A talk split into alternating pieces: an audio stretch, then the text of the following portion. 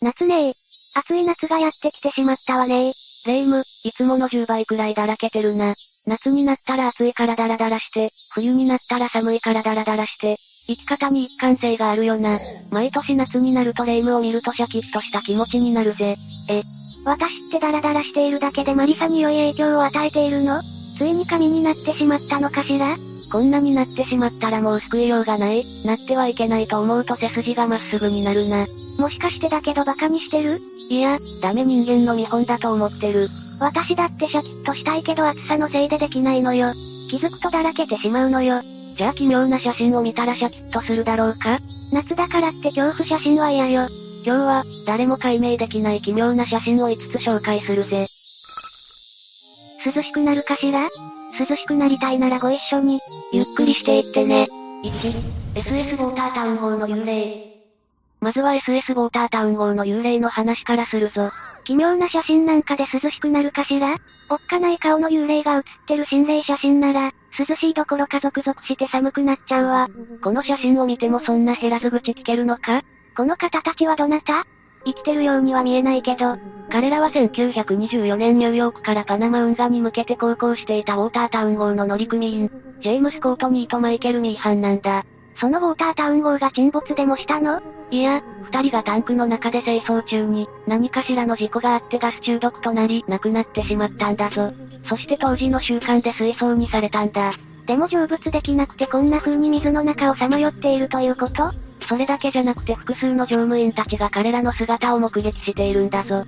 数十秒間虚空に二人の顔が浮かんだ状態で発見されたこともあれば、水中に漂う姿を目撃している乗組員がいるぜ。船の上だから逃げることもできないし、そんな彼らを目撃していると精神がやられてしまいそうだわ。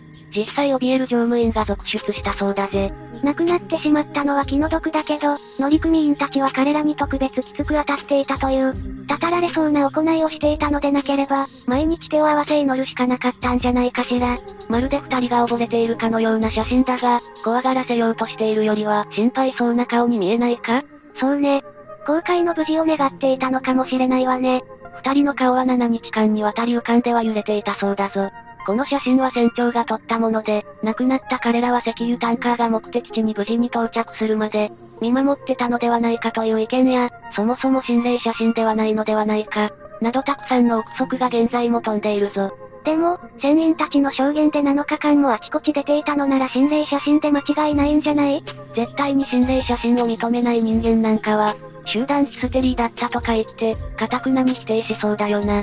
まだ写真が白黒の時代だし、人は黒い点が3つあれば人の顔に見えるなんていう話もあるから、なんとも言えないわね。2、バブーシカレディ。次はバブーシカレディの写真だ。この写真は心霊写真ではなくて、ジョン・ F・ ケネディ暗殺事件の瞬間に、その現場を最も間近で見ていた謎の女性のことを指しているぞ。一国の原種暗殺の話の後ってある意味タイムリーすぎる話題ね。この写真について話をする前に、今の時代だと知らない人も多いだろうから、ジョン・ F・ ケネディ暗殺事件について簡単に解説するぞ。この事件が起きたのは1963年、テキサス州で遊説中であった当時の現職アメリカ大統領、ジョン・ F・ ケネディが、ダラス市内のパレード中何者かに銃撃され死亡したというものだ。本当にいろんな意味でタイムリーね。この事件の発生から約1時間後、リー・ハーベイ・オズワルドという人間が事件の犯人として捕まった。しかしオズワルドは逮捕から2日後にダラス警察署の地下でジャック・レオン・ルビーというマフィアによって、殺害されてしまったんだ。えー、口封じっぽく感じない？実際このジャックという人物が、マフィアや CIA、反カストロのキューバ人亡命グループなどと、関わりが深かったことが判明しているから、何らかの政治の力でこの犯行を行った可能性もある。しかしこの事件の後ジャックは精神を病み、事件から約3年後に肺がんで病死しているんだ。本当に病死だったのかしら？嫌だ、私ったらすごく疑り深くなってるわ。暗殺事件の被害者、被疑者、被疑者を殺した者。事件の秘密を解き明かす上で重要な人物はまるで誰かにとって、とても都合のいいように、真実を語ることなくこの世を去った。だからこそ、未だに全容が解明されない謎の事件なんだが、ここでバブーシカレディが関わってくる。彼女が事件を至近距離で見ていたから、事件の全容の鍵を握っているかもしれないということね。もちろんそれもある。本当に実行犯はオズワルドなのか知っている可能性があるからな。だが何よりも警察や FBI でもわからないような身元不明の女性がなぜ大統領の間近で目撃されているのか。それが一番の謎なんだ。厳重な警備の中にいるなんて、おかしいものね。当時の事件現場を撮影していた人間のカメラフィルムは全て捜査当局が回収しているが、彼女を撮ったと思われる至近距離の写真は提出されなかったそうだ。しかも彼女を目撃した人間によれば、銃声がした際に周囲の人間は頭を押さえて走ったり、パニック状態だったにもかかわらず、彼女は何かを確かめるようにその場に留まっていたらしい。絶対事件が起きることを知っていた人間だわ。警察は何度もこの人物に対し情報媒体などで捜査協力を訴えたが、結局連絡はなく、彼女の正体は謎に包まれたままだ。一度自分がバブーシカレディであると名乗り出た女性はいたが、彼女の証言とバブーシカレディの目撃者の証言は全て食い違うし、何よりもバブーシカレディは、写真では中年女性に見えるのに対し、事件当時のこの女性の年齢は16歳。警察は注目を浴びたい別人であると断定している。確かに中年にしか見えないわ。この謎の女性が何者なのか。それが判明した時は、この闇に満ちた大統領暗殺事件の全ての真相が明るみになる時だと言われているぞ。この事件はいろいろな憶測が飛び交っているけど、捜査している側が想像もつかない人物であったり、意外と身内が関わっていたら絶対に解決はしない事件よね。ある意味、心霊写真よりも怖い気がするわ。3、ヘスダーレンの開口。次は本物の地球外生命体かもしれない写真の話だぞ。その名もヘスダーレンの開口だ。怪しい光？混乱しそうだわ。ポケモンやってない人にはわからないネタはやめろ。この光は、1980年頃からノルウェーの山岳地帯で地元住民に頻繁に目撃されるようになったのが始まりだ。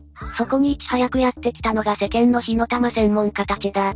しかし、彼らがどんなに調べてもその実態はつかめなかったんだ。火の玉専門っていうのが気になりすぎるパワーワードだわ。そして1984年、より多くの人員と資金を投じてこの謎を解明しようと、ヘスダーレン調査プロジェクトが始動したんだ。火の玉専門家ってそんなに多いのかしら？中には別の分野の専門家もいたかもしれないけどな。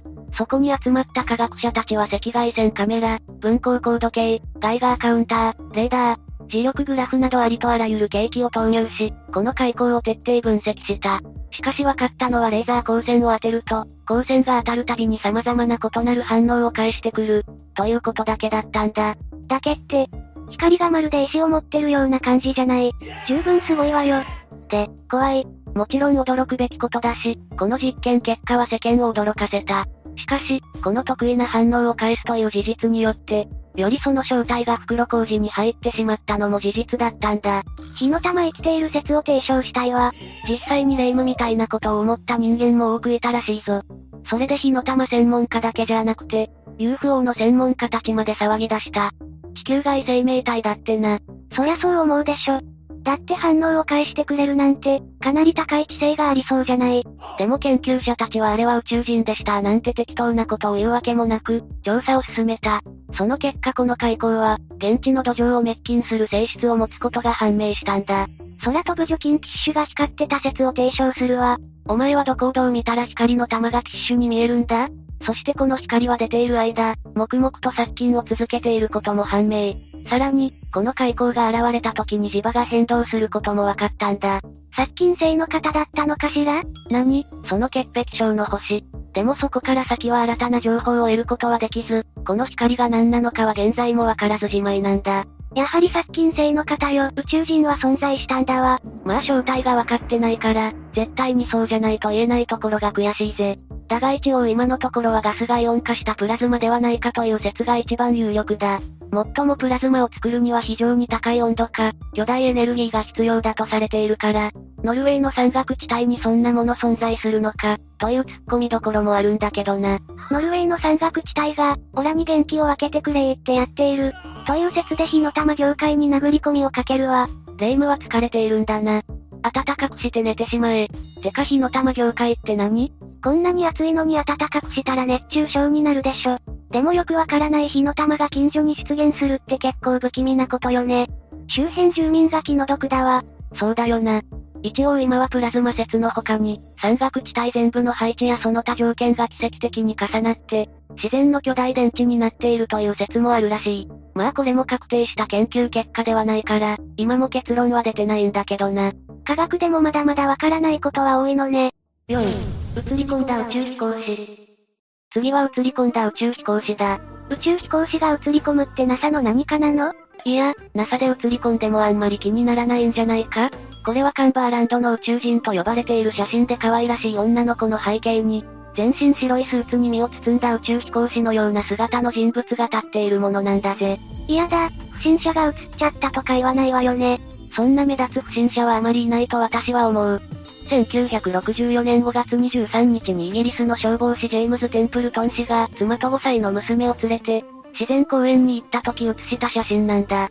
3枚写して1枚だけに奇妙な人が写っていたんだぞ。写真には可愛い女の子の頭の上に上半身が写っているのね。でも、この写り込んだ宇宙服の人は自然公園で何をしていたの？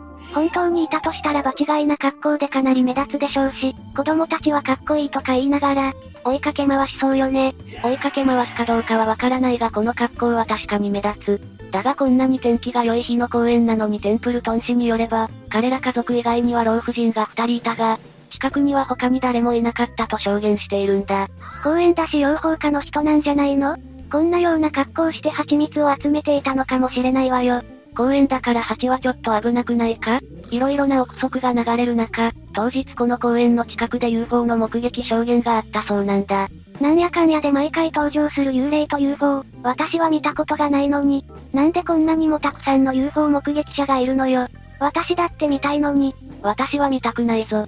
というか見たことは内緒にしておきたい。メンインブラックが来たら怖いじゃないか。UFO を目撃すると来る人がいるの？そうなんだ。UFO を目撃したり写真や情報を入手した人の前に現れるという謎の黒ずくめの人物。黒ずくめって言ったらあのアニメを思い出すわ。これは宇宙人絡みなのか摩訶不思議と本当にたくさんの人が調べに調べた。でも、もう50年以上経っているわよね。半世紀わからないのならやっぱり宇宙からの方なんじゃない？霊夢だったら本当のことが分かったら知りたいよな。誰だって知りたいんじゃないの？?50 年以上真相のわからない謎よ。生まれた赤ちゃんが50歳、死者誤入したら100歳とカウントされてしまうくらいに長い年月よ。体が大きいと言いにくいな。わざとか？何？最近になってテンプルトン氏のインタビュー内容や最新の写真分析結果が公開されたんだが、なんと宇宙人は、彼の妻だった可能性が高くなってきたんだ。女の子のままでしょ？ちょっと無理がない？全然似てないわよ。白い宇宙服は彼女がその日着ていた水色のドレスでヘルメットバイザーのように見えるところは、彼女のボブカットの髪の可能性が極めて高い。妻が少し離れた場所にいたために、奇妙な姿で映ったらしい。正直に母親がその宇宙服の人は私ですと、すぐに言えば大ごとにならなかったんじゃないの？がっかりする真実であっても、そんな不思議な話がどんどん大きくなってしまうのは辛いじゃない。黙っていたらどんどん話が大きくなってしまい言い出せなかったのかもな。でもな写真を並べてコントラストを落とすと、白い宇宙服がブルーのドレスのノースリーブの女性に変化し、なんと不思議。奥様の兄が後ろ姿で立っているんだぜ。さらに影の方向から日射方向までもが、分かってしまうんだ。科学の力で宇宙服を着たように見えた不思議な人は、薄いブルーのスリーブを着た母親だったのね。なんだか、とほほだったわね。なんといっても50年以上昔の不思議な写真だから、興味を持ってその人物の肩や背中周りの寸法を比較して、推定身長まで割り出した人もいるんだぜ。でも夫曰く妻は、自分の後ろにいたと証言しているんでしょ？私がわからないのはなんで5歳の自分たちの娘を巻き込んだのかということね。それから母親が映っていたとしても、なんであんなに宇宙服を着たみたいに映ったのかは謎だわね。5、摩天楼の頂上でランチ。次はちょっとおしゃれで不思議な怖い写真だな。映画のタイトルみたいよね。どうして頂上でランチしたかったのかしら。ビルの横下駄に腰掛け、地上256メートルで足をブラブラさせながらランチを取る、11人の建設作業員を捉えた白黒写真なんだぞ。場所はどこなの？なんとロックフェラーセンターにあった当時の RCA ビル、現在はコムキャストビルディングと呼ばれるビルなんだ。時は1930年代の大恐慌時代。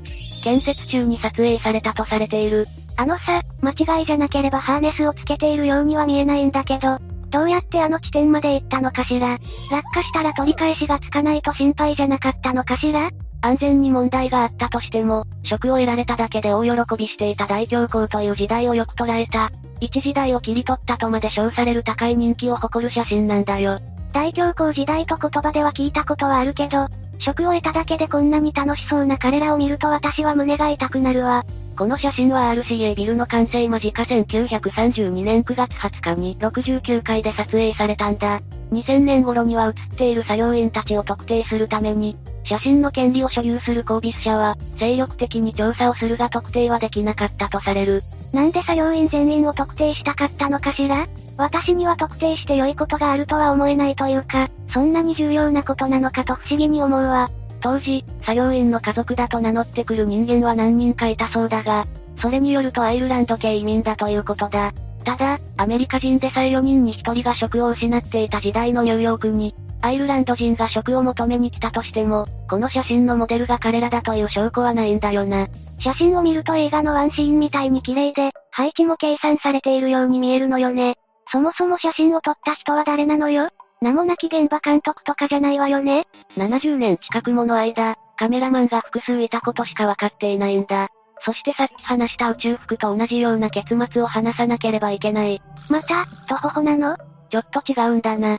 被写体は本物の作業員だが新しいロックフェラーセンターが摩天楼でランチ、という舞台を演出したものという声がある。なぜならこの日は何人ものカメラマンが用意されていて、同じような写真は他にも存在していたんだ。つまり仕込み？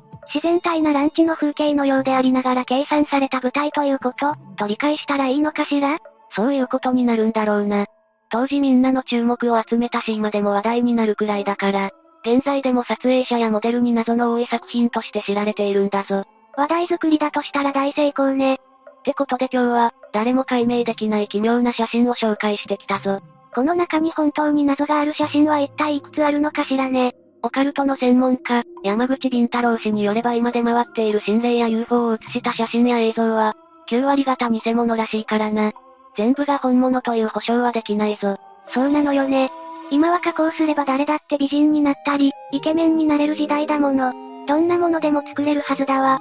また彼はハリウッド超大作のような、かなりお金のかかる加工であれば本物だとも言っていたな。それもわからないわよ。化粧という名のハリウッド超大作を作り上げて出かける人間だって多いもの。霊夢なんか写真に騙されたことでもあるのか？え？え。マットに似ている人だと思って期待してあったら、普通の顔だったことがあるのよ。写真をマット加工してあるだけだったみたいでがっかりしたわ。当たり前だろ。マット加工を実写でやって歩いているのは本物のマットさんだけなんだから。というわけで今日の動画はここまで。カシャ。なんか違うわ。カシャ。ああ。これなんかいいわね。おい。何してんだレイム。カメラに妙なポーズなんか撮って。あらマリサ。いやね。私もエモい写真が撮りたいのよ。あの Z 世代の子たちが撮るみたいな写真か？そうよ。ええカシャ。ダメだわ。なんかジョジョ立ちっぽくなったわ。カシャ。これもダメだわ。完全にハリウッドザコシショウの一行さんだわ。おいレイム。何よ？ちょっと今集中してるのよ。カシャ。ダメだわ。今度は天地まとうの構えだわ。なあ。お前まさか新しいポーズを編み出そうとしていないか？なんでわかったのよ。いや、若い子たちが撮っているポーズとは違うんでな。そうよ。だって流行りのポーズなんかでとってもくだらないじゃない。さすがレイムさん。アナーキーだぜ。だがそんな写真を撮って一体何に使うんだ？ん？神社の SNS に載せてバズらせるのよ。お前の神社、SNS なんてやってたのかよ。一通りはアカウント作ってるわ。でもね一向に参拝客は来ないのよ。だろうな。何がダメなのかしら？あれじゃないか？無理に流行らせてやろうという魂胆が丸見えで痛いやつだと思われてるんじゃないか？は？まさか私痛いやつだと思われてた？クソなんか今すごく恥ずかしくて死にたいわ。あくまで一意見だぜ。こういうのは、シチュエーションと雰囲気が大事なんじゃないか？霊夢のはあまりにもミスマッチすぎだぜ。雰囲気？シチュエーション？まあ、神社の巫女という神に使えるものなんだから、もう少し神秘的にスピリチュアルなポージングを取るべきだと思うぜ。さすがね。こういう時は頼りになるわね。そうだろ？あ、そうだぜ。ちょうど今、ポージングの参考になるエモーショナルでスピリチュアルな写真を持ってるぜ。見せて見せて。まあ順を追って見せていくぜ。じゃあ、今日は未だ解明されていない奇妙な写真を4つ紹介していくぜ。ん今、奇妙な写真って聞こえた気がするのだけれど。それじゃあ、ゆっくりしていってね。チューリップ階段の亡霊。最初のスピリチュアルでエモーショナルなポージングを撮っている写真はこれだぜ。何これ？超古い写真ね。ってこれ階段の外側に人が映ってるじゃない。ああ、多分、この階段から転落死した人だぜ。転落死した人って、心霊写真家よお、さすが普段から霊や妖怪を相手にしているだけあってキャーとかイヤーとか言わないのな。いや、スピリチュアルというかガチのスピリットで普通にツッコミを入れてしまったわ。というか何を参考にしろと？まあ、写真に写り込むほどの念なら絶対にエモーショナルでリアルなんだぜ。リアルすぎるわ。で、どうだ？この幽霊の階段の手すりにしがみつくポージングに何か感じるか？うーん、そうね。とても苦しそうというか、恨めしいというか、そんな感情を感じるわね。なるほどな。何かこの写真の例には背景があるのかしら？いや、全然わからないのぜ。図工、この写真はチューリップ階段の亡霊と言われていてな。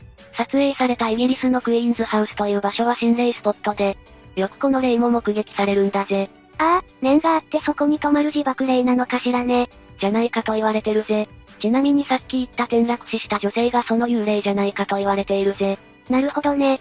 でも、これだけくっきりはっきり映っているのはすごく珍しいと思うわ。あと何か念を感じるし。そうだろ？なんてったってこの写真は無加工。つまりガチモンの心霊写真なんだぜ。まあ複製だがな。え、こういうのは大抵フェイクだと思っていたのだけれど、本物なの？ああ。加工されていないということが写真用品メーカーのコダックによって証明されているんだぜ。ええ確かに写真から何か念を感じるわけだわ。というかなんだかんだで初めて見たわ。まあ、世の中の心霊写真と言われているものは20から30%しか本物はないと言われているからな。ってあれ？どうしたの？いやなんでもないんだぜ。ん？まあいいわ。つまりはこの念、つまりエモーションを体現するポーズが重要なわけね。そうだぜ。さすが霊夢察しがいいんだぜ。ふふ。当たり前でしょ。神社の信仰を集めてがっぽり稼ぐためよ。覚悟が違うわ。頼もしいのぜ。じゃあ次の写真に行くぜ。2、ニュービー協会の亡霊。で、まだあるんでしょ。次を見せてよ。お、おう。次はニュービー協会の亡霊と呼ばれる写真だぜ。ん、どれどれ？あ、もしかしてこの映画のスクリーンに出てくるデスマスクみたいなのがそうかしら？そうだぜ。この写真はイングランドのスケルトンカムニュービー協会で撮られたものでな。この教会自体は特に心霊の目撃情報がなかったんだが、そこでの唯一の目撃がこの写真なんだそうだ。ええでマリサはこの写真のどこがエモいと？シチュエーションを大切にしているぜ。この教会の主祭壇、豪華というわけではないが素朴にも神聖で立派なものなんだぜ。つまり映っている人が誇張されず、あくまで祭壇が入るようなポジション取りとポーズをしているというわけね。そうだな。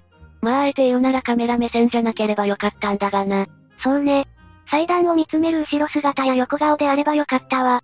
このデスマスクはモデルとして三流ね。まあ例だからな。仕方ないぜ。そうね。この写真は例を見せたかったんでしょうね。おい。なんだかその言い草では、この写真が偽物と言っているみたいじゃないか。あら、心眼はわからないわ。でもさっきみたいな念や違和感が感じられないのよ。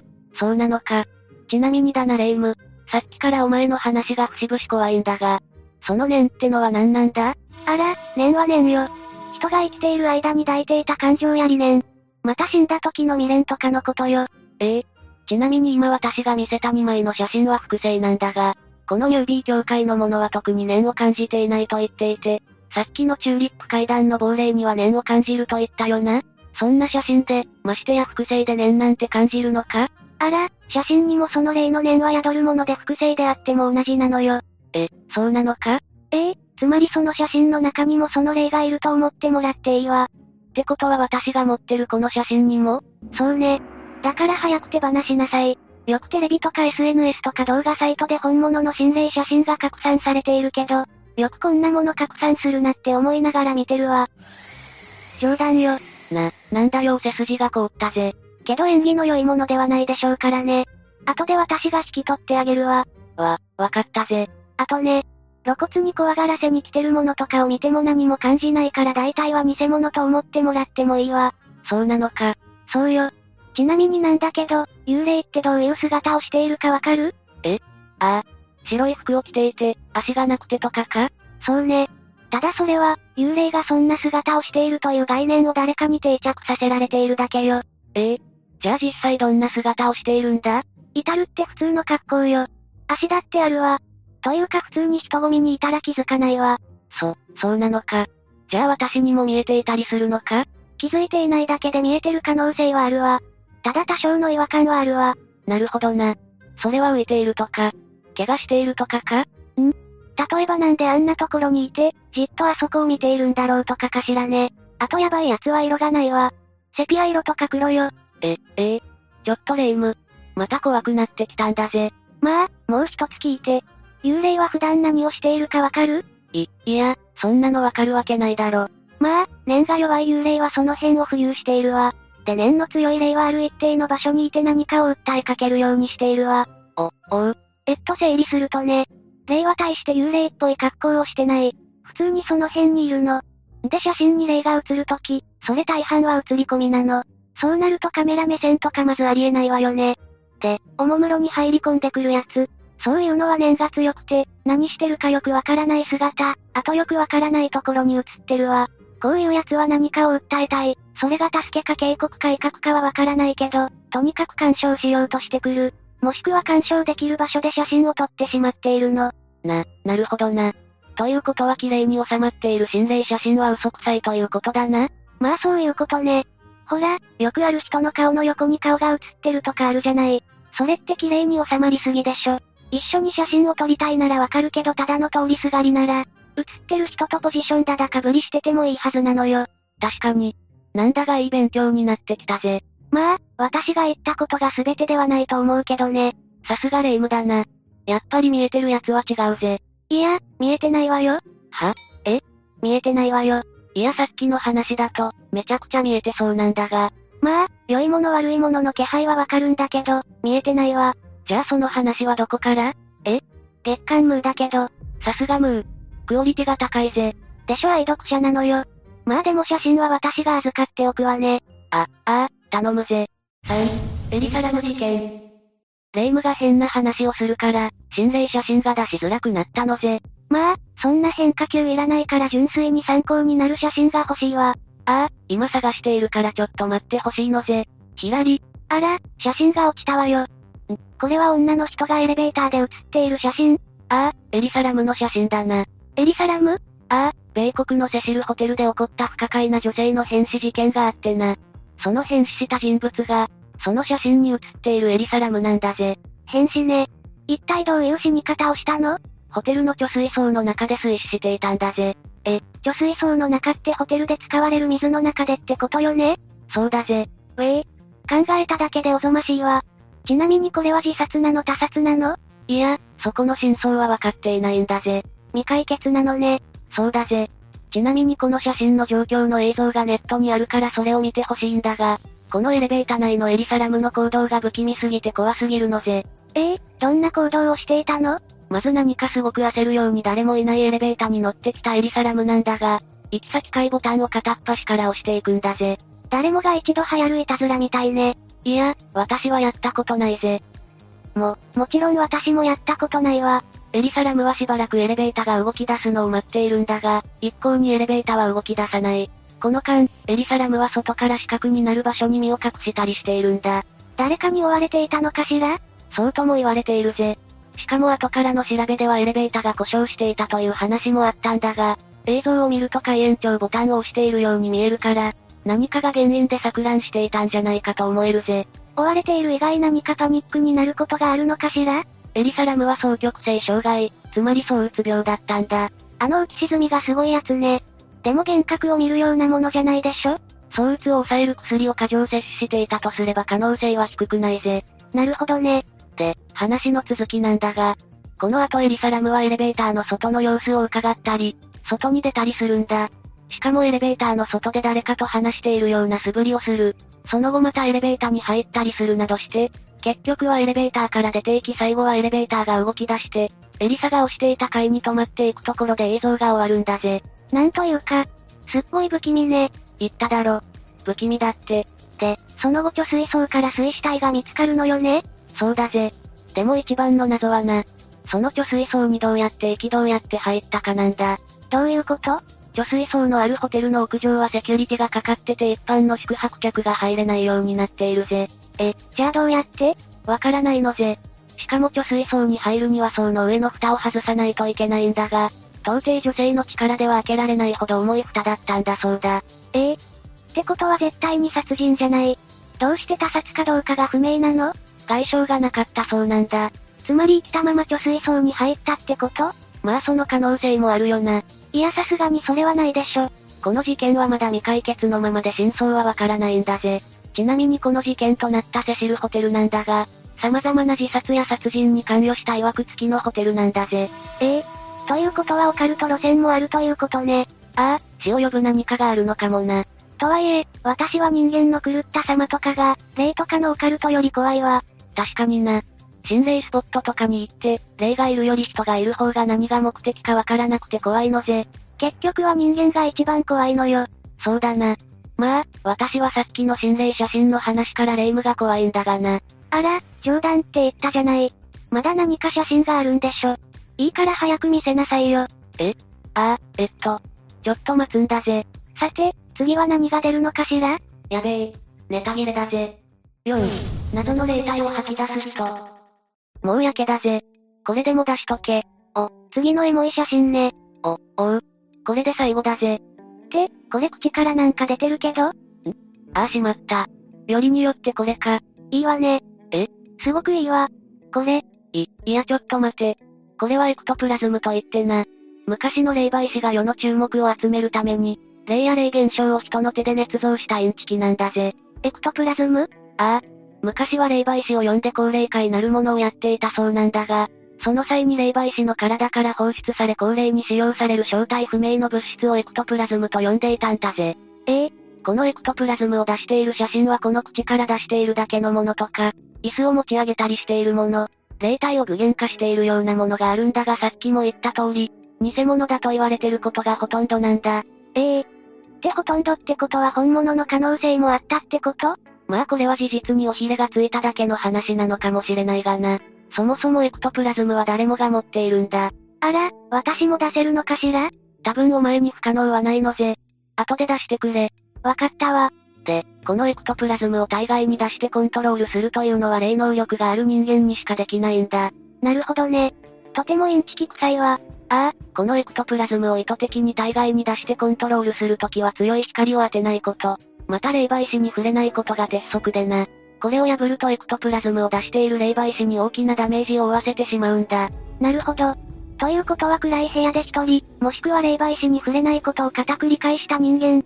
つまり協力者じゃないとそばにおれないわけね。まあ、そういうこったな。この条件あってか、種や仕掛けのあるものと思われていたんだぜ。まあ、そうなるわよね。しかしな、1930年から1940年にかけて霊媒師として世間の注目を集めた、ヘレン・ダンカンという女性がいたんだ。この人はこの霊媒師として活動が放浪罪、窃盗罪、魔法行為禁止法違反になると言われ、捕まったりしたんだ。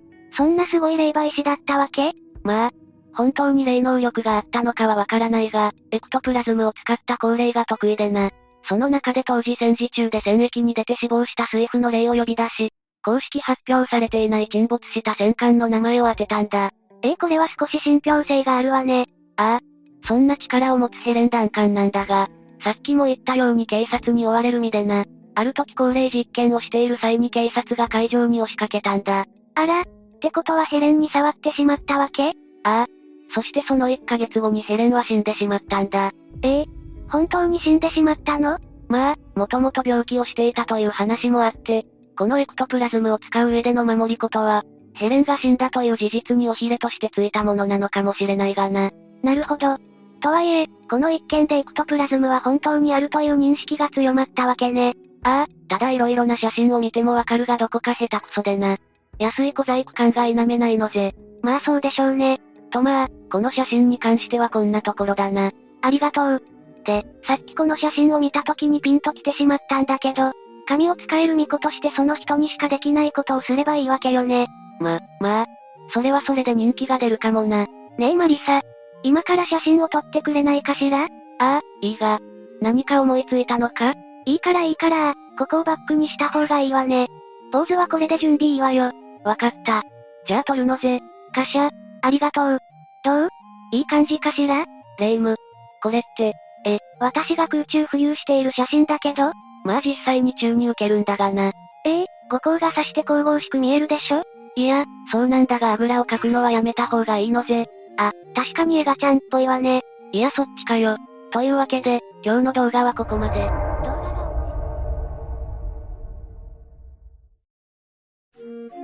ゆっくりレ夢ムです。ゆっくりマリサだぜ。ま、マリサ、これ見て。そんなに慌てて、どうしたんだこの写真、この右上のところに変なの写ってないああ、これは木の枝がそう見えるだけじゃないかそうお化けとかではない見えるだけで、これは違うと思うぜ。心配なら燃やせばいいんじゃないか？やっぱり心霊写真みたいなのは存在しないわよね。いや、霊夢のその写真は霊とかじゃないけど、世の中にはどう考えても変なものが写っている写真ってあるんだぜ。そうなの？それじゃあ今回は写真に写った奇妙なものということで6個ほど解説していこうと思うぜ。ゆっくりしていってね写真に写った奇妙なもの6001。クーパー家の写真。一つ目はクーパー家の写真だ。クーパーさんの家族で撮った写真ってこと？そうだぜ。昔から有名な心霊写真といえばこれだな。どのくらい昔の写真なの ?1950 年代に撮られた写真だと言われているぜ。それはどんな写真？アメリカテキサス州で撮影された写真で、新しい家に引っ越して初めての夜に撮ったものだとされている。女性二人とそれぞれに抱っこされている二人の子供の写真なんだ。撮ってるのが旦那さんかしらね。どこにでもある暖かな一家団らんの写真なんだが、左上に逆さ釣りの黒い男が写っているんだ。え？この男何？これだけはっきり写ってるのに写真撮ってる時には何もなかったの？ああ。この人物の存在に気づいたのは写真を現像してからだ。え？えこれって本当なの？長らくこれは本物の心霊写真だと言われてきたんだぜ。ただ、写真の出所もクーパー家の写真だということも信憑性が薄い状況だったんだ。すべてが創作の可能性があるってこと？界隈ではかなり有名だった心霊写真だったんだが、この写真の元が発見されたんだぜ。元？これは2009年に投稿された、とあるホラー作家の創作物ではないかということで話題になったんだ。作り物の心霊写真だったのね。じゃあクーパー家っていうのは？噂が噂を呼んでおひれがついて広まったものってことだな。なるほどね。それから、この写真の子供であるという人物も見つかったんだぜ。ロバート・コッパーという人物だったんだ。ホラー作家がそのコッパーさんだったってこと？全く関係ない人だとずっと信じられていたんだ。なんでコッパーの写真が心霊写真として加工されてしまったのかは不明だったんだぜ。だった？この写真に関して2020年についに種明かしの情報がネットに投稿されたんだ。おお、ついにね。投稿者は被写体の男の子だ。コッパーさんともう一人のってこと？いや、コッパーさん本人だ。本名はリチャード・ラムステルというそうだぜ。種明かしってことは写真を作った人なんでしょ？つまり、作者のホラー作家とコッパーさんとリチャードさんは同一人物ってこと？そういうことになるな。こういうのは初期のネットならではよね。彼がその写真をクーパー家の写真として知ったのは2015年のことだったんだ。ふむふむ。1981年に暗室で作りウェブサイトに上げていた写真に、誰かが怖い噂をくっつけてネットに流したそうなんだ。作者も意図しない形で心霊写真として有名になったのね。そういうことだな。確かに写真のインパクトはすごいけど、本物の心霊写真じゃなかったのね。創作物だとしても怖くて面白い経験ができたなら、まあいいんじゃないか？写真に写った奇妙なもの6003。フラットウッズモンスター。三つ目はフラットウッズモンスターだ。フラットウッズモンスター？何者なの？宇宙人だな。宇宙人？?1952 年9月12日にアメリカウェストバージニア州の、フラットウッズの街で UFO と共に目撃されたんだ。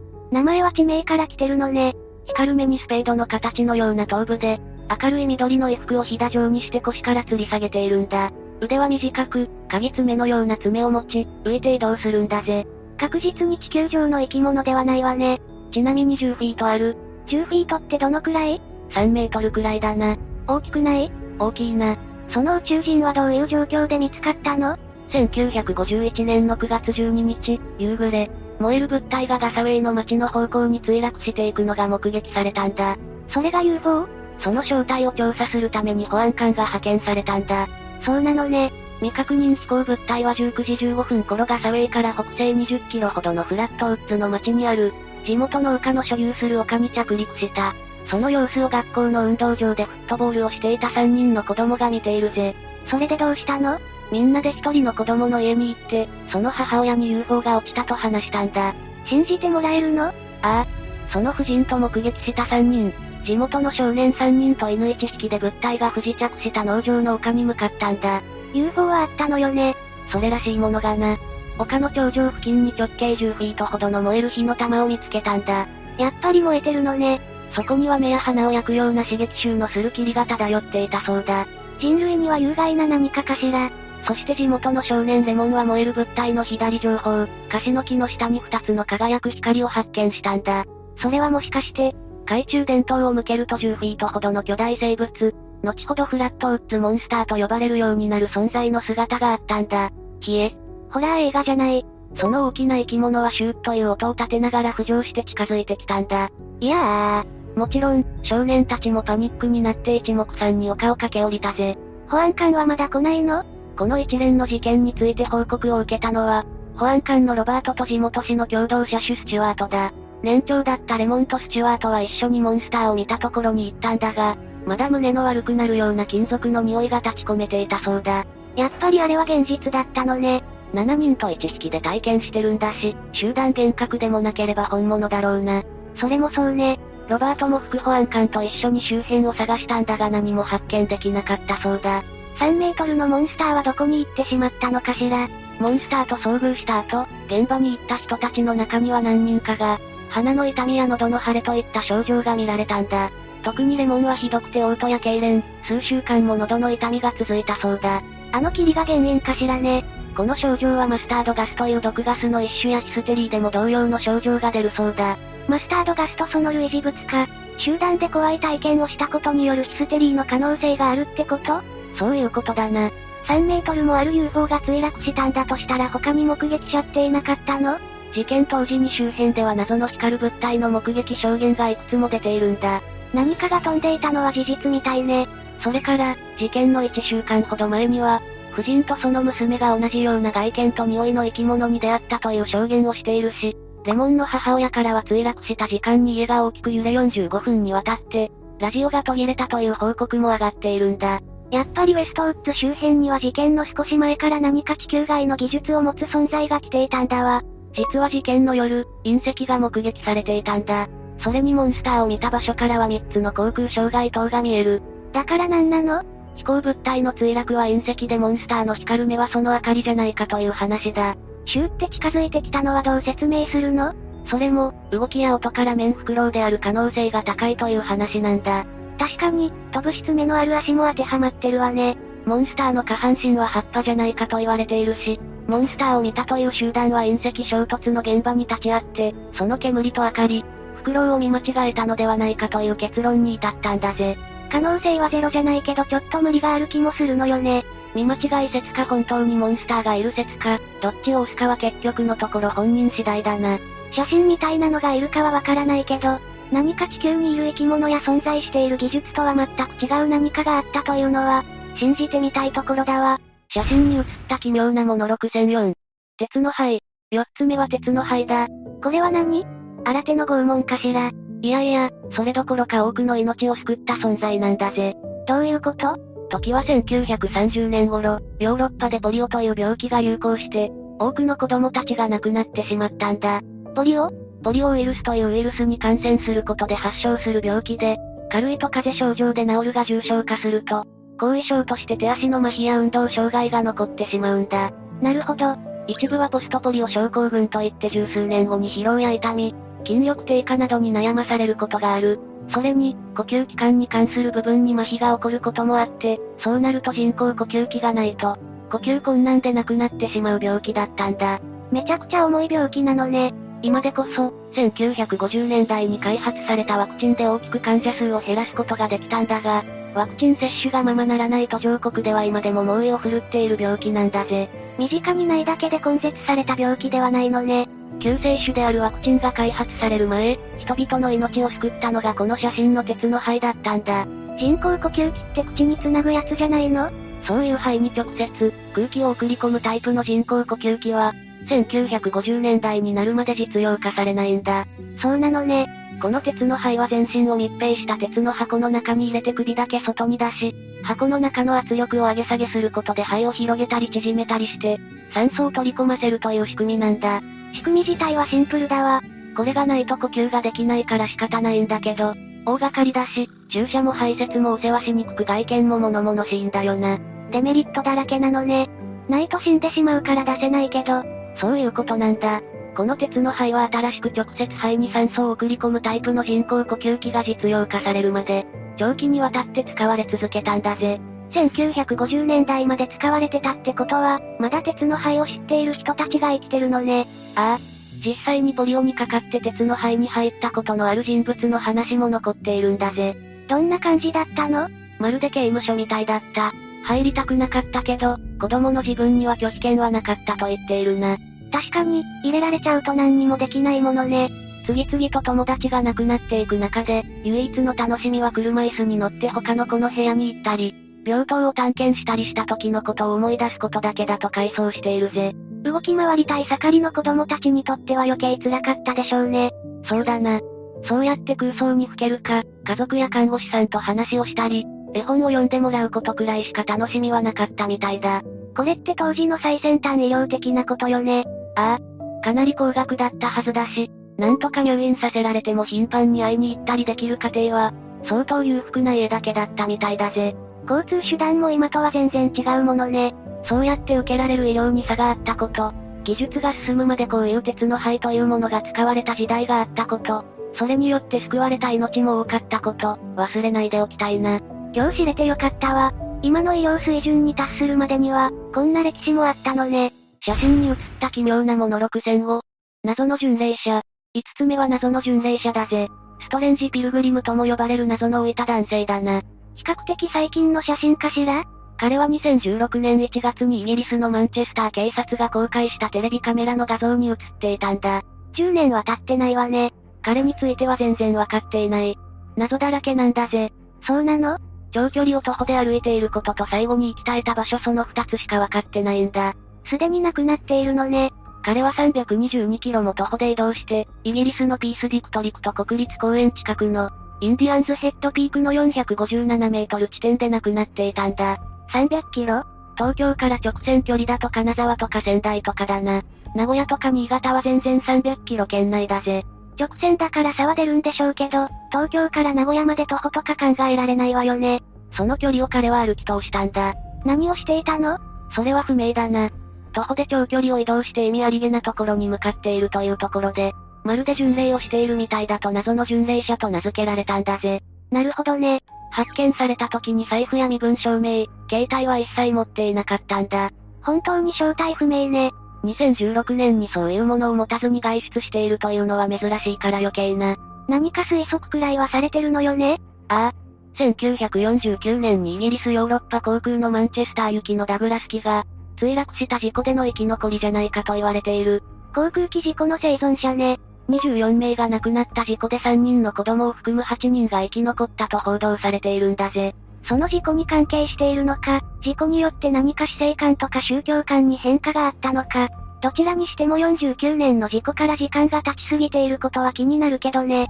別の話ではソースはわからないが連続殺人犯に襲われたんじゃないかと言われたりもしてるぜ。身分証関連は持ち去られたってこと？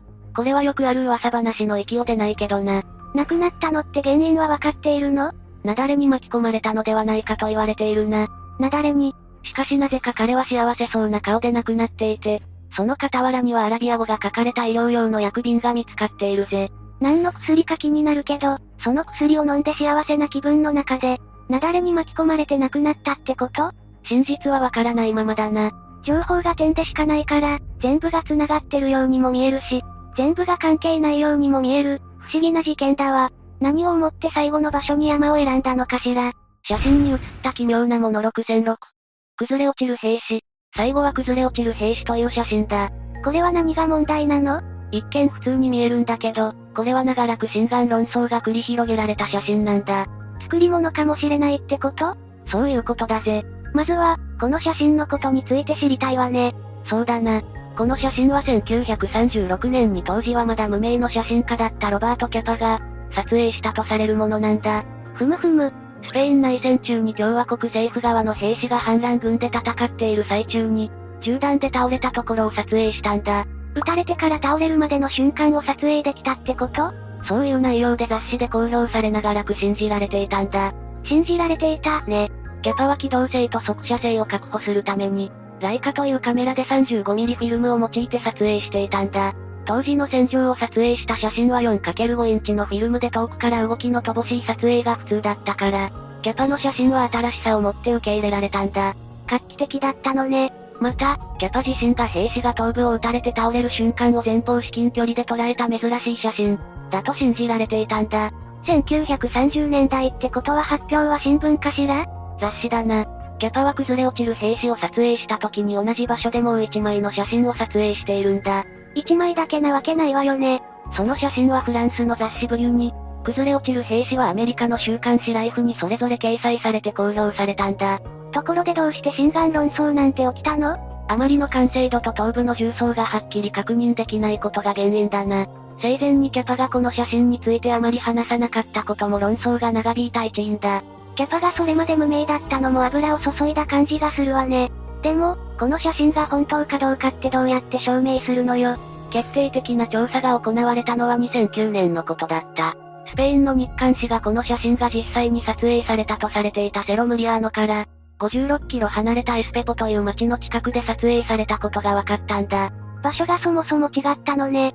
これはキャパの遺品から見つかった43枚の一連写真から背後に見える稜線を特定して、写真の平野はエスペポのジャノでバタンであると指摘されたんだぜ。でも、場所が違っただけでしょ？この写真が撮影されたのは1936年9月23日。しかしこの日付よりも前にエスペポでは戦闘は行われてなかったんだ。それじゃあ崩れ落ちてる兵士は戦闘中じゃないの？そういうことになるな。写真の兵士は戦闘中ではなく、ただ転びそうになっただけで亡くなってもいないんだ。人が死んでないのは良かったけどね。それにこれはキャパが撮ったものではない可能性が出てきたんだ。どういうこと？この写真を撮った日、キャパはライカを使って撮っていたんだ。そうだったわね。でも、崩れ落ちる兵士はライカで撮られたものではなかったんだぜ。そこも嘘なの？これは2012年に日本で行われた分析なんだが、崩れ落ちる兵士の重王比を調べたところライカで撮影したものだとすると、縦が5%くらい足りないことが分かったんだ。ライカで撮影したものじゃない。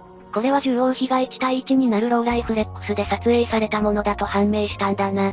それをライカの比率に似せてトリミングしていたんだ。一緒に撮影に行った人がいたってこと？ああ。キャパの恋人のゲルダ太郎という人物だと考えられているぜ。そうだったの。それにライカでキャパが撮影したとされている43枚の写真の中に、崩れ落ちる兵士の兵士とほぼ同じ倒れかけの体勢の人物が写っていたんだ。つまり、その2枚はほぼ同じタイミングで撮られたことになるわけだから、やはり崩れ落ちる兵士をキャパが撮ったというのはほぼ不可能ということだぜ。崩れ落ちる兵士は撃たれてもいないし、キャパの恋人がローライフレックスで撮ったものだったのね。つまり、全部嘘なんじゃない。でも、彼の心中も察してほしいんだぜ。どういうこと？崩れ落ちる兵士は反ファシズムのシンボルとしてメディアで有名になったんだ。ユダヤ人であった彼にとってはナチスは敵だったんだぜ。そういう背景があったのね。もちろん、彼の祖国ハンガリーでもファシズムの影響でユダヤ人への迫害が行われていた。キャパはパリに逃れてなんとか写真を通じてファシズムと戦おうとしていたんだぜ。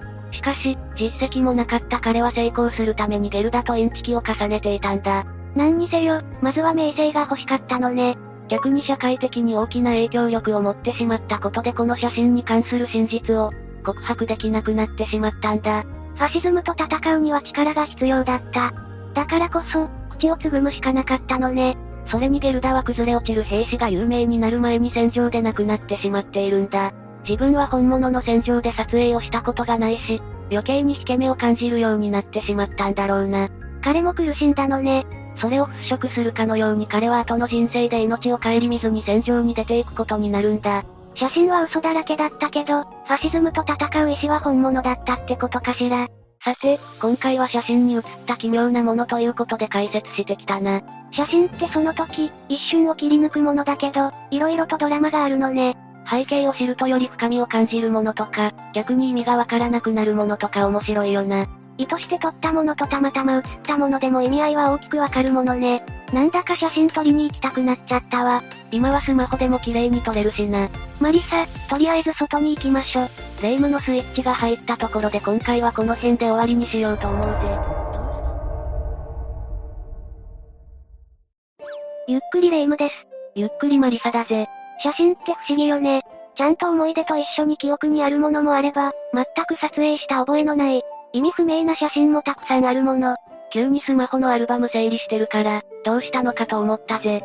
過去の写真をパラパラ見てたら、完全に深夜テンションで撮影したと思われる、前後の流れが不明な一枚が出てきたのよ。ある意味怖いやつだな。本当にびっくりしたわ。私たちのスマホもある種ブラックボックスだが、やはり世界中には大量の変な写真がたくさんある。というわけで今日は、偶然写真に写った奇妙なものを5つ解説していこうと思うぜ。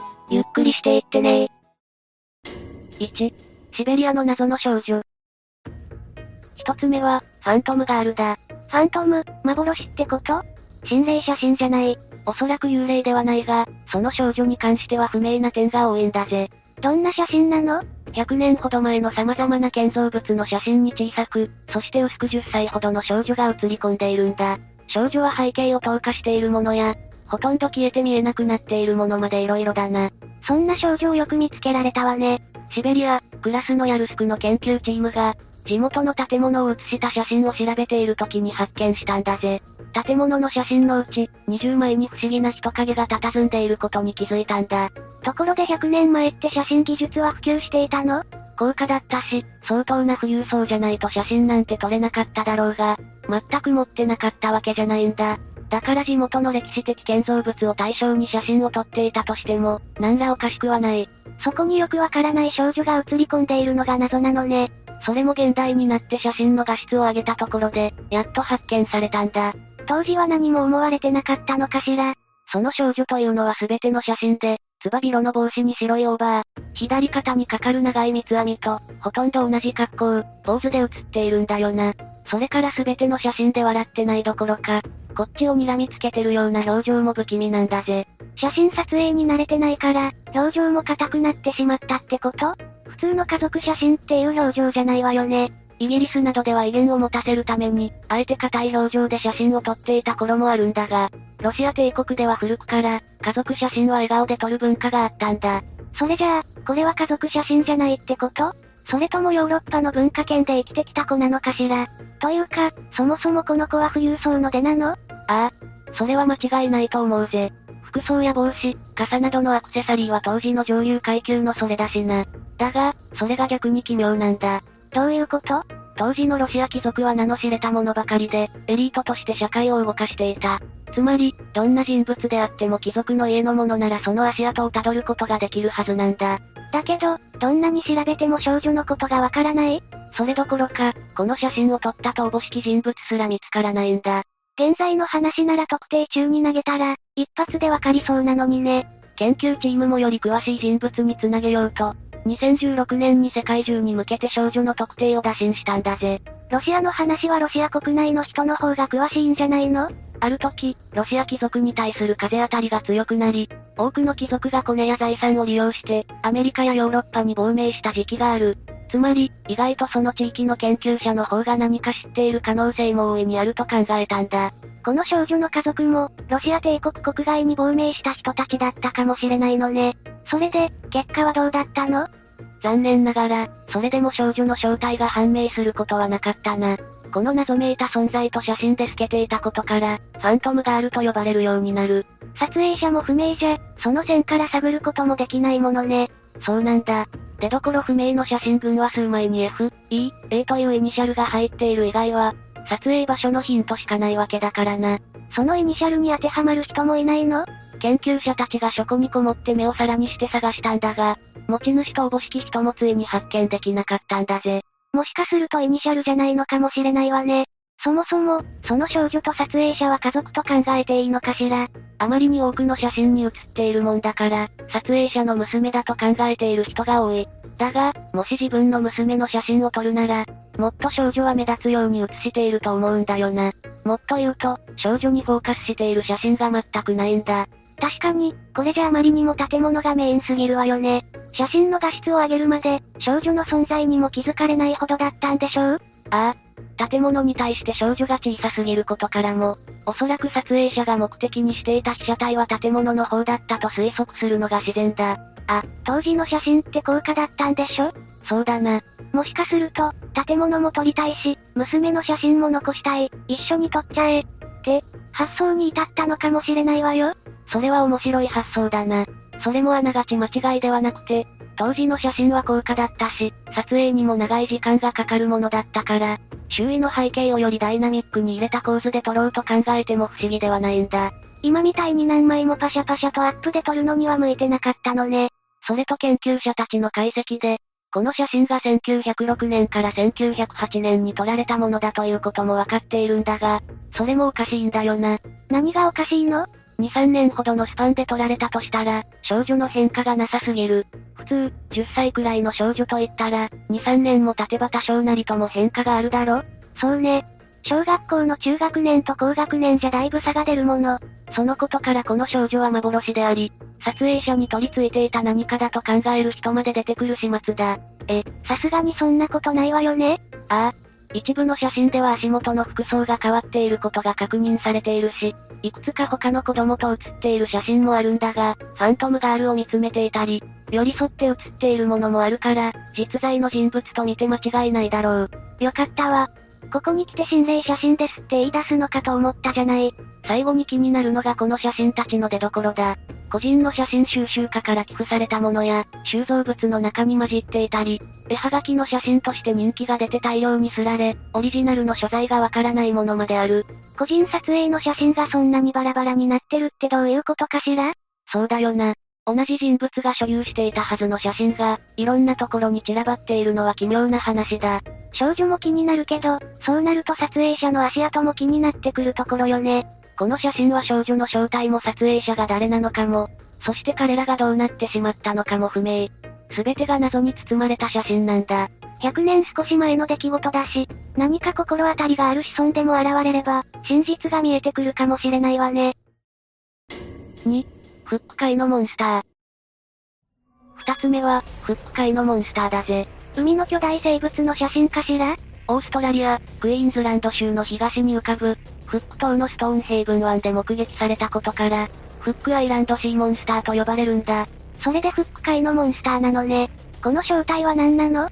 クジラにしては細長い気がするんだけど、形から巨大なオタマジャクシと形容される、シーサーペントの説が有力だな。シーサーペント？海で目撃される細長い体が特徴のユーマの総称だな。特定の生物を指すものではないぜ。古代から様々な記録が残っている未確認生物で、大海蛇と呼ばれることもある。なるほどね。このフック界のモンスターの写真は、1964年の12月12日に、フランス人のロベール・ル・セレックという人物によって撮影された有名な写真だ。こんな綺麗で透明度の高そうな海に、ユーマなんているのね。遠浅で砂底まで見通せる綺麗な水、穏やかな波間といった平和この上ない海に、これだけ巨大な得体の知れない生物は恐怖でしかないよな。目撃者はセレック氏だけなのかしら？セレック氏本人とその家族、彼の友人たちが目撃したそうだ。セレック氏曰く、約6メートルのところに近づいてやっとサーペントの頭部をはっきり確認できた。頭部は1.2メートルほどでとても大きく、下顎はサンドフィッシュのように平らだった。とのことだ。頭だけで1メートル以上って相当大きいわね。他にも体表は滑らかで、サメのような鱗のない茶色がかった黒い肌に、目は白に近い淡い緑。口には小さな歯が並んでおり、ヒレやトゲはなく、見た感じエラも確認できなかった。体長は27メートルぐらいで尻尾の先に向かって先細り、体を一周する輪っか模様が1.5メートル沖に入っていた。これらの証言を残しているぜ。本当にそんな生物がいるのかしら？このフック界のモンスターはシーサーペントの中でも、目撃例は多い巨大ウナギのような生物だ。1964年という時代からも、デジタル加工はなされていないと考えると、もしかすると本当に何かいるのかもしれないな。でも、一部でも海の外に出てれば信用できるけど、何かがそれっぽく見えてる可能性はない？シーサーペントとよく勘違いされるのは、遠目に見た小魚の群れだな。細長く連なった群れが、巨大なウナギ型の生物に見えることはままある話だ。それじゃあこの写真もそれじゃないの？でも、遠目じゃない上に輪郭も滑らかだし、魚の群れには見えないんだよな。それじゃあ本当にこんなに大きなシーサーペンとなる生物がいるってこと？それはまた別の話だな。え？どういうこと？この写真が公開された当時も、さっきの霊夢と同じように疑う人はたくさんいたんだ。というのも、セレック氏が詐欺容疑でインターポールに国際手配されているし、多重債務を抱える人物で、旅行前にも、シーサーペントの撮影で人も受けすると言っていたという証言が得られているからなんだぜ。撮影者自身が信用に足る人物じゃなかったのね。基本的にはフェイクであろうという説が濃厚なんだが、本人や周りが作り物だと証言したわけではないし、写真も加工の跡が発見されたわけじゃない。疑惑の写真であることは間違いないけど、もしかすると本物かもしれないぜ。超巨大生物が人にその存在を知られず、ひっそりと生きていると思うとワクワクするけど、この写真自体はやっぱり疑ってしまうわね。もちろん本物なんだとしたら、その証明はされてほしいけど、セレック氏の経歴が経歴だけに若干、狼少年感が否めないんだよな。きっとこれも嘘なんだろうなって。嘘か誠かは神と本人のみぞ知るってことかしら。3、無名のマーゲートの家族。次は、無名のマーゲートの家族だぜ。これは、家族写真かしら？ああ。2015年にスコットランドの博物館が、ビクトリア朝の写真コレクションをゲットしたんだ。ほとんどはスーツ姿の男性や、厳しい表情の女性の写真だったんだが、その中にあったのがこの1枚の写真なんだぜ。穏やかな雰囲気の写真だと思うんだけど、この写真の何が奇妙なの？至って普通の家族写真じゃない？この写真はケント・シューマーゲートで余暇を楽しむ家族を写したものなんだが、何枚かあるこの写真を見ていくと、家族が年を重ねていくんだ。子供が成長し、赤ちゃんの妹が現れるといったようにな。それは面白いわね。この写真に写っている家族について、どういう人たちなのかわかっているの？いや、家族の素性は全く不明のままだ。唯一わかったのは裏に残されているサインから、撮影者がダブルコルダーという、プロの写真家であったということだけだな。発案者が両親のどちらかはわからないけど、きっと家族、特に子供がすごく大切だったんでしょうね。少しでも成長の記録を残しておきたいと思ったのかしら。この写真からは、家族の人生や空気感がすごく伝わってくるんだ。ポーズをとったり、休憩したり、ちょっと遊んでみたりな。きっと仲のいい家族だったのね。だが、この写真のコレクションは、ある時を境に突然途切れてしまうんだ。彼らの素性もわからないから、どうして突然マーゲートに行くのをやめてしまったのか、真実を知ることは叶わないんだけどな。できればコレクションが途中でなくなってしまっているだけで、その後も家族仲良くマーゲートに余暇を楽しみに行っていたことを祈るわ。4. 飛行機の女性。4つ目は、飛行機の女性だぜ。これは一体、どういう写真かしら？写真自体はどうということはない、ロシア人の実業家、オレーシャ・ポドコリトフ氏が、出張のために登場した飛行機で、SNS に上げるために撮ったというものだ。何か強い光源でもあったのかしら？彼女の右後ろが変な感じよね。ああ。そこに関しては SNS でも大きな反響があった。影が宇宙人、グレーに見えるとか、エイリアンや幽霊じゃないかというコメントまでついたんだ。確かにシルエットはグレーに見えなくもないわね。オレーシャ自身も、なんでこの写真を撮ろうと思ったのかわからないと言ってるし、何かに導かれるようにこの写真を撮影したのかもしれないな。ちなみにこの存在にはオレーシャ氏も投稿してコメントがつくまで、気づかなかったそうだ。ここまで変な写り方をしてるのに、そもそもなんだけど、これって本当に本当の写真なの？彼女の写真の撮り方もセルフィーっぽくないし、画質荒すぎない？確かにもっともな指摘だな。そこについてはもっと検証すべきだと思うわ。まずわかるのは、この宇宙人は立っているか、とんでもなく座高が高いってことだ。とにかく人間離れした体型をしているってことだな。それって隣の人とかパニックにならないのかしら？普通の人には見えてなかったのかもしれないぜ。ちなみに座った状態だと仮定すると、隣の女性と比較して身長は2メートルオーバーになるんだ。いくらなんでも大きすぎると思うわ。やっぱり宇宙人とか幽霊の類かしら？幽霊とか UFO とか電子機器には映ったり、影響したりするってよく聞くものね。そしてあくまで推測ではあるがこの写真、加工されている可能性が高そうだな。そうだったのね。画像がガビガビに荒いのも加工して、データが劣化してしまっているからだと考えれば納得もいく。どうしても加工していくほど、画質は荒くなっていってしまうからな。結構、よくできているとは思うけど、ここまで労力を使って何がしたかったのかしら。話題作り？バズりたかったのかしらね。そこは本人にしかわからないことだと思うが、ただ、この写真には一箇所だけ引っかかるところがあるんだよな。引っかかるところ？ああ。それはレイムが自撮りっぽくないといったこととも関係している。彼女の目線の不自然さだ。確かに、自撮りするならもう少しカメラ目線になりそうなものだわ。それにこの角度で撮影しようと思ったら、スマホを頭よりも結構高い位置に持っていかないと、こんな風には撮れないんだよな。うーん、確かにこのカメラの角度は不自然に高いわね。この撮り方、視線から考えると、彼女はスマホの画面に映っている背後の景色を覗き込んでいるんじゃないか、と考えられているんだ。実際に再現しようとすると理解できると思うぜ。それじゃあ彼女は自撮りに見せかけて、背後にある何かを見るか撮影するかしていたってこと？そういうことになるな。この不自然なカメラの高さと視線が、自撮り感が薄いことの理由だと考えられるぜ。背後の何かに興味があったって、まさか背後の宇宙人らしきものが見えてたの？あれ？でも、宇宙人は加工だったのよね？どういうこと？彼女だけが気づいていた宇宙人、それを加工した写真として SNS にアップしたことから、もしかすると彼女自身も、宇宙人の仲間なのかもしれないぜ。ここに来てとんでも理論が飛び出すの。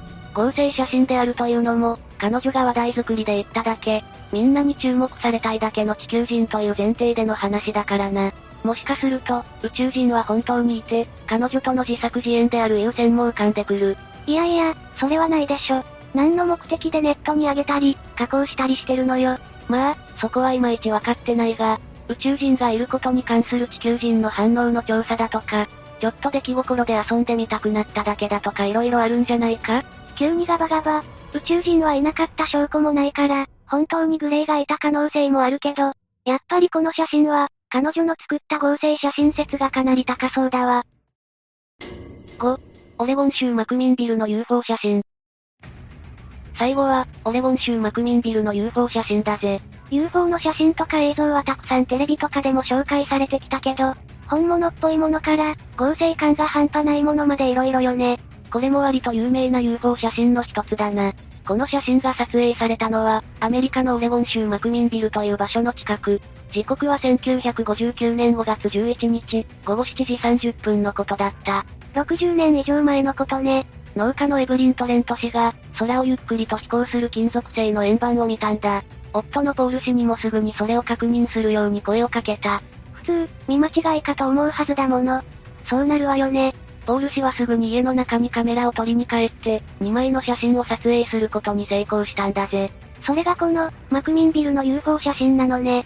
こういうのってカメラを撮りに行った隙に消えちゃうことも多いと思うんだけど、この UFO は待ってくれたみたいでラッキーだわ。撮影後はスピードを上げて、西の方角に消えていったらしいから、間一髪だったな。それって、大丈夫なのかしら？写真を撮られたって気づいて、その場は一旦離脱しただけじゃない？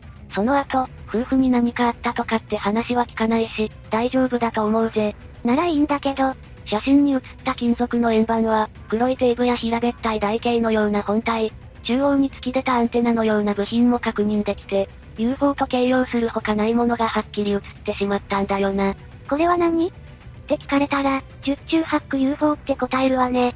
翌月、この写真は、ついに公開、本物の空飛ぶ円盤の写真、という見出しで、地元紙である、マクミンビルテレグラフに掲載されることになった。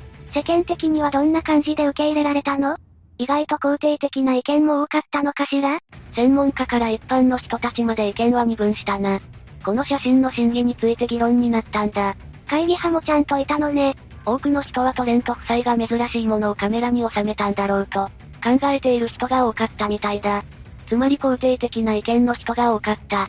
逆に、写真について偽造説を唱える人がいたのも事実だな。会議派は何だと思ってるの？ウィングミラーを、頭上のケーブルから糸か何かで吊るしたものだと主張していたな。要は車のサイドミラーだ。サイドミラーは違うんじゃない？遠近法とかでどうにかしてるとは言っても、車の部品だったらさすがにわかるはずだわ。それに、この事件について調べた天文学者のウィリアム・ハートマンが、写真の証明が夫妻の主張する時間と違うのではないかと指摘したんだぜ。夫妻の話と写真の撮影時刻が食い違ってるってこと ?UFO、電柱、ガレージ、遠くに見える家の屋根から右側、つまり東側から照らされていることがわかるんだぜ。ふむふむ。確かにそうね。家の屋根の下に影があることも加味すると、この写真は日中、それも東からの日差しについても考えれば、午前10時頃の写真であると考えられるんだ。夫妻が UFO を見たのは午後7時30分頃っていうのと矛盾するじゃない。どういうこと？それに目撃、撮影したのが、5月中旬の午後7時過ぎにしては、空も明るすぎると思うんだよな。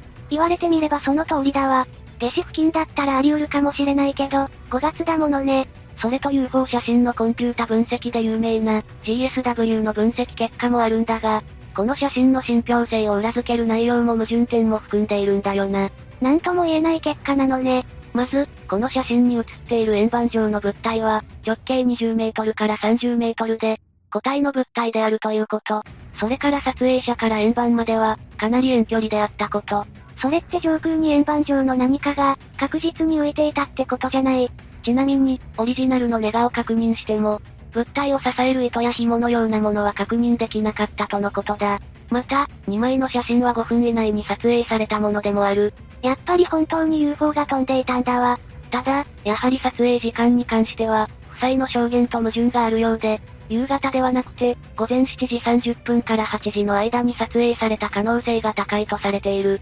この検証でも撮影時間は日中、それも午前中だということが指摘されたのね。でも、時間の証言だけをずらす必要性ってあるのかしら。そうなんだ。写真の信頼性自体はあるのに、撮影時間だけが矛盾している。その矛盾を突かれてしまった時点で、せっかく信用に足る情報も信用できなくなる。むしろ負債的にはデメリットしかないと思うんだよな。時間の虚偽報告とか事件のアリバイ作りしか思いつかないわ。それを UFO の写真撮影に関して行う必要性が全く見えてこないけど、正直、そこに関しては私もお手上げなんだぜ。UFO を飛ばしてこれるほどの科学力があれば、遠隔で写真加工とかできるのかしら？どういうことだ？見られた、撮影されたと思われた UFO が夫妻の発言と矛盾するように、写真の日の当たり方を加工して矛盾するようにしたとか。なるほどな。宇宙人がとんでもないクオリティで加工できる、フォトショップ的なものを持っていたと。その説はちょっと面白いな。気づかなかったぜ。現実的かどうかは置いといて、時間だけ嘘をつく理由が不明だもの。もちろん、一番スッキリする話は、夫妻の自作自演で、写真も作り物だったって結論なんでしょうけどね。夫妻の嘘か、宇宙人の謎の技術か。結論が出るのはまだまだ先のことになりそうだけどな。嘘だって言い切れない写真は、本物の可能性が残るからロマンがあっていいわね。この写真に関しては、今後追加情報が出ることを期待するわ。さて、今回は、偶然写真に写った奇妙なものということで解説してきたな。心霊写真にユーマ、宇宙人、UFO、写真に写る変なものオールスターって感じだったわね。確かに幅広く紹介したな。写真はその瞬間だけを切り取るために、不思議なものが映り込むこともあるし、説明できない現象が撮影されることもある。情報が多いようで少ない媒体じゃない？音声情報や位置データが入っているわけでもないし、謎めいた写真って、とたくさんあるんでしょうね。そのはずだな。というわけで、今日の動画はここまで。動画が面白かったら、高評価とチャンネル登録よろしくお願いします。最後までご視聴いただきありがとうございました。たのかしら？専門家から一般の人たちまで意見は二分したな。この写真の真偽について議論になったんだ。会議派もちゃんといたのね。多くの人はトレント夫妻が珍しいものをカメラに収めたんだろうと、考えている人が多かったみたいだ。つまり肯定的な意見の人が多かった。逆に、写真について偽造説を唱える人がいたのも事実だな。会議派は何だと思ってるの？ウィングミラーを、頭上のケーブルから糸か何かで吊るしたものだと主張していたな。要は車のサイドミラーだ。サイドミラーは違うんじゃない？遠近法とかでどうにかしてるとは言っても、車の部品だったらさすがにわかるはずだわ。それに、この事件について調べた天文学者のウィリアム・ハートマンが、写真の証明が夫妻の主張する時間と違うのではないかと指摘したんだぜ。夫妻の話と写真の撮影時刻が食い違ってるってこと ?UFO、電柱、ガレージ、遠くに見える家の屋根から右側、つまり東側から照らされていることがわかるんだぜ。ふむふむ。確かにそうね。家の屋根の下に影があることも加味すると、この写真は日中、それも東からの日差しについても考えれば、午前10時頃の写真であると考えられるんだ。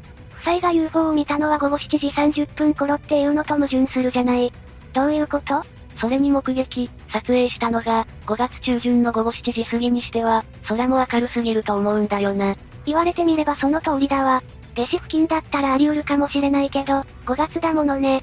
それと UFO 写真のコンピュータ分析で有名な GSW の分析結果もあるんだが、この写真の信憑性を裏付ける内容も矛盾点も含んでいるんだよな。なんとも言えない結果なのね。まず、この写真に写っている円盤状の物体は、直径20メートルから30メートルで、個体の物体であるということ。それから撮影者から円盤までは、かなり遠距離であったこと。それって上空に円盤状の何かが、確実に浮いていたってことじゃない。ちなみに、オリジナルのネガを確認しても、物体を支える糸や紐のようなものは確認できなかったとのことだ。また、2枚の写真は5分以内に撮影されたものでもある。やっぱり本当に UFO が飛んでいたんだわ。ただ、やはり撮影時間に関しては、夫妻の証言と矛盾があるようで、夕方ではなくて、午前7時30分から8時の間に撮影された可能性が高いとされている。この検証でも撮影時間は日中、それも午前中だということが指摘されたのね。でも、時間の証言だけをずらす必要性ってあるのかしら？そうなんだ。写真の信頼性自体はあるのに、撮影時間だけが矛盾している。その矛盾を突かれてしまった時点で、せっかく信用に足る情報も信用できなくなる。むしろ夫妻的にはデメリットしかないと思うんだよな。時間の虚偽報告とか事件のアリバイ作りしか思いつかないわ。それを UFO の写真撮影に関して行う必要性が全く見えてこないけど、正直、そこに関しては私もお手上げなんだぜ。UFO を飛ばしてこれるほどの科学力があれば、遠隔で写真加工とかできるのかしら？どういうことだ？見られた、撮影されたと思われた UFO が夫妻の発言と矛盾するように、写真の日の当たり方を加工して矛盾するようにしたとか。なるほどな。宇宙人がとんでもないクオリティで加工できる、フォトショップ的なものを持っていたと。その説はちょっと面白いな。気づかなかったぜ。現実的かどうかは置いといて、時間だけ嘘をつく理由が不明だもの。もちろん、一番スッキリする話は、夫妻の自作自演で、写真も作り物だったって結論なんでしょうけどね。夫妻の嘘か、宇宙人の謎の技術か。結論が出るのはまだまだ先のことになりそうだけどな。嘘だって言い切れない写真は、本物の可能性が残るからロマンがあっていいわね。この写真に関しては、今後追加情報が出ることを期待するわ。さて、今回は、偶然写真に写った奇妙なものということで解説してきたな。心霊写真にユーマ、宇宙人、UFO、写真に写る変なものオールスターって感じだったわね。確かに幅広く紹介したな。写真はその瞬間だけを切り取るために、不思議なものが映り込むこともあるし、説明できない現象が撮影されることもある。情報が多いようで少ない媒体じゃない？音声情報や位置データが入っているわけでもないし、謎めいた写真って、とたくさんあるんでしょうね。そのはずだな。というわけで、今日の動画はここまで。動画が面白かったら、高評価とチャンネル登録よろしくお願いします。最後までご視聴いただきありがとうございました。